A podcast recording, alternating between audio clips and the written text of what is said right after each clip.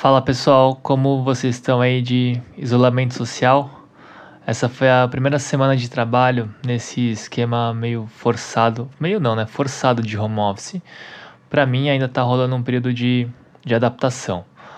É, mas vamos em frente, vamos para nossa segunda semana nesse novo esquema de se organizar, de viver.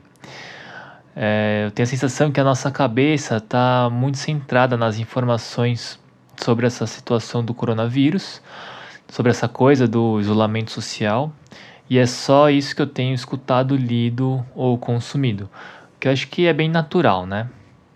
O episódio de hoje não tem a ver com coronavírus, para dar um tempo aí na sua cabeça e na minha também, e a gente começar a semana com outro tema que não seja esse maldito vírus.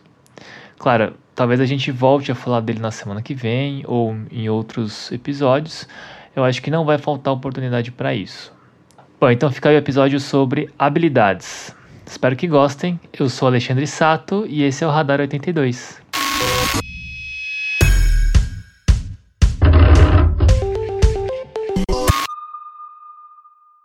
Quem é melhor, Pelé ou Muhammad Ali?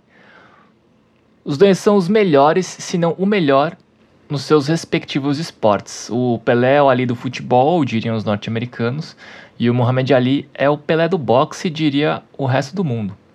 E todos provavelmente diriam que essa comparação não faz sentido, que é impossível comparar um jogador de futebol com um boxeador, porque um faz gols e chuta uma bola, e o outro se esquiva de golpes e nocauteia adversários. Um faz parte de uma equipe e o outro compete sozinho, etc, etc, etc. Milhões e milhões de motivos porque eles não são comparáveis. Poucas pessoas escolheriam um ou outro, porque não tem parâmetro claro, metrificável, objetivo e igualitário para os dois atletas que as façam se sentir seguras em tomar um lado, bater o martelo e assumir uma posição e se arriscarem a estar erradas. Mas em quais momentos de decisão os parâmetros são justamente comparáveis?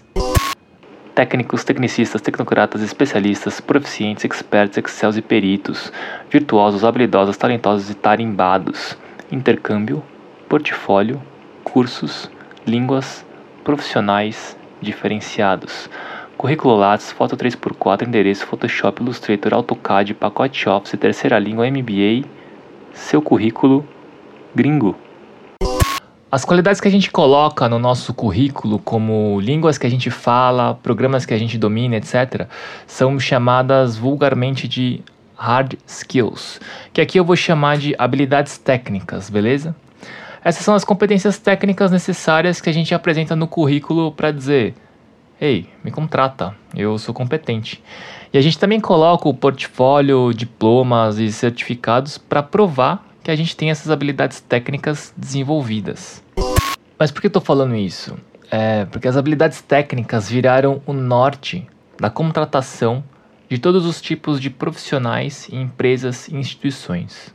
Por quê? Porque é mais fácil, porque elas são mais facilmente metrificadas e seguem uma lógica industrial, a lógica do bom e capacitado trabalhador técnico e objetivo. Claro, não tem nada de errado em ser um excelente profissional técnico. É impensável a valorização de um programador que não escreve códigos, de um motorista que não sabe dirigir ou de um boxeador sem um bom direto. Mas como explicar que uma empresa se destacou das concorrentes se a maioria contrata baseada nas mesmas habilidades? É ingênuo pensar que empresa bem-sucedida, ela simplesmente contratou os melhores técnicos, os melhores especialistas, os melhores profissionais e assim por diante. Uma boa equipe não é feita só de pessoas com os melhores índices, números mais produtivos, pensamento lógico, performance e resultado. Seja uma equipe de criação ou um time de futebol. Uma equipe com bons índices metrificáveis não é e nunca foi o suficiente. Mas no nosso caso, porque quem tem o poder de contratar e demitir mede, metrifica e deixa tudo mais objetivo? Porque eles podem e porque é mais fácil, é mais rápido, é mais eficiente, porque é objetivamente melhor para quem manda. São números, não é pessoal, é só negócio, não é minha culpa. Acontece que todas as pessoas, elas têm outras habilidades muito mais difíceis de serem metrificadas, medidas e ensinadas e aprendidas, desenvolvidas, né? E de maneira geral, essas habilidades são menos valorizadas na hora da contratação. Essas habilidades são vulgarmente chamadas de soft skills, que aqui a gente vai chamar de habilidades de comportamento.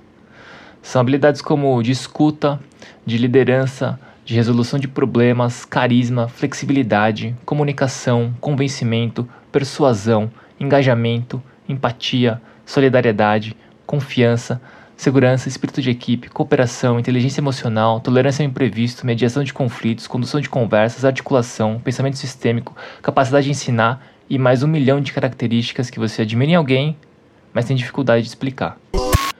E em muitos casos, a falta dessas habilidades são o real gargalo do problema de uma equipe. Tem uma máxima por aí que diz que as pessoas são contratadas pelas habilidades técnicas, mas são demitidas pelas habilidades de comportamento. E é muito mais caro, demorado e muito mais difícil desenvolver habilidades de comportamento. Beleza, voltando aqui à nossa comparação. Pelé é o melhor jogador de futebol de todos os tempos, sem comparação se a gente olhar os dados, e eu diria o mesmo para o Muhammad Ali. Então, como decidir? Pelé nunca foi capitão de nenhum clube ou seleção, não é conhecido por ser pivô de nenhuma grande coisa fora dos campos, nunca foi técnico e é famoso também por falas e posicionamentos duvidosos. Por outro lado, Ali é um dos mais importantes atletas para a população afrodescendente norte-americana.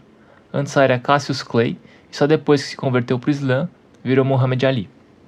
No Zaire, na década de 70, ele lutou contra George Foreman, que representava o establishment branco, e o nocauteou.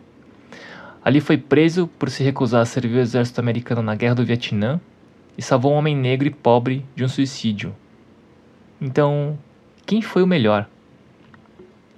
Para mim, que sou brasileiro, Pelé é o melhor.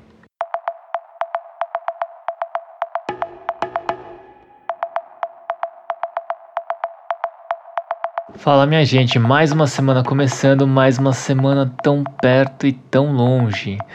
É, nesse novo esquema aí, né, temporada de vida que a gente está vivendo, que habilidades afinal são importantes? E quais habilidades você quer e pode desenvolver? Ou você pode e quer desenvolver?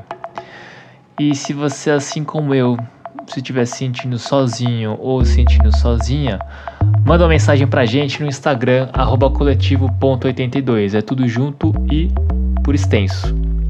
Aí lá na nossa conta você também fica sabendo o que a gente está fazendo e a gente também te lembra quando sai episódio novo.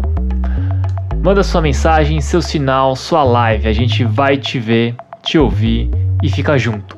Até semana que vem. Se cuida, minha gente.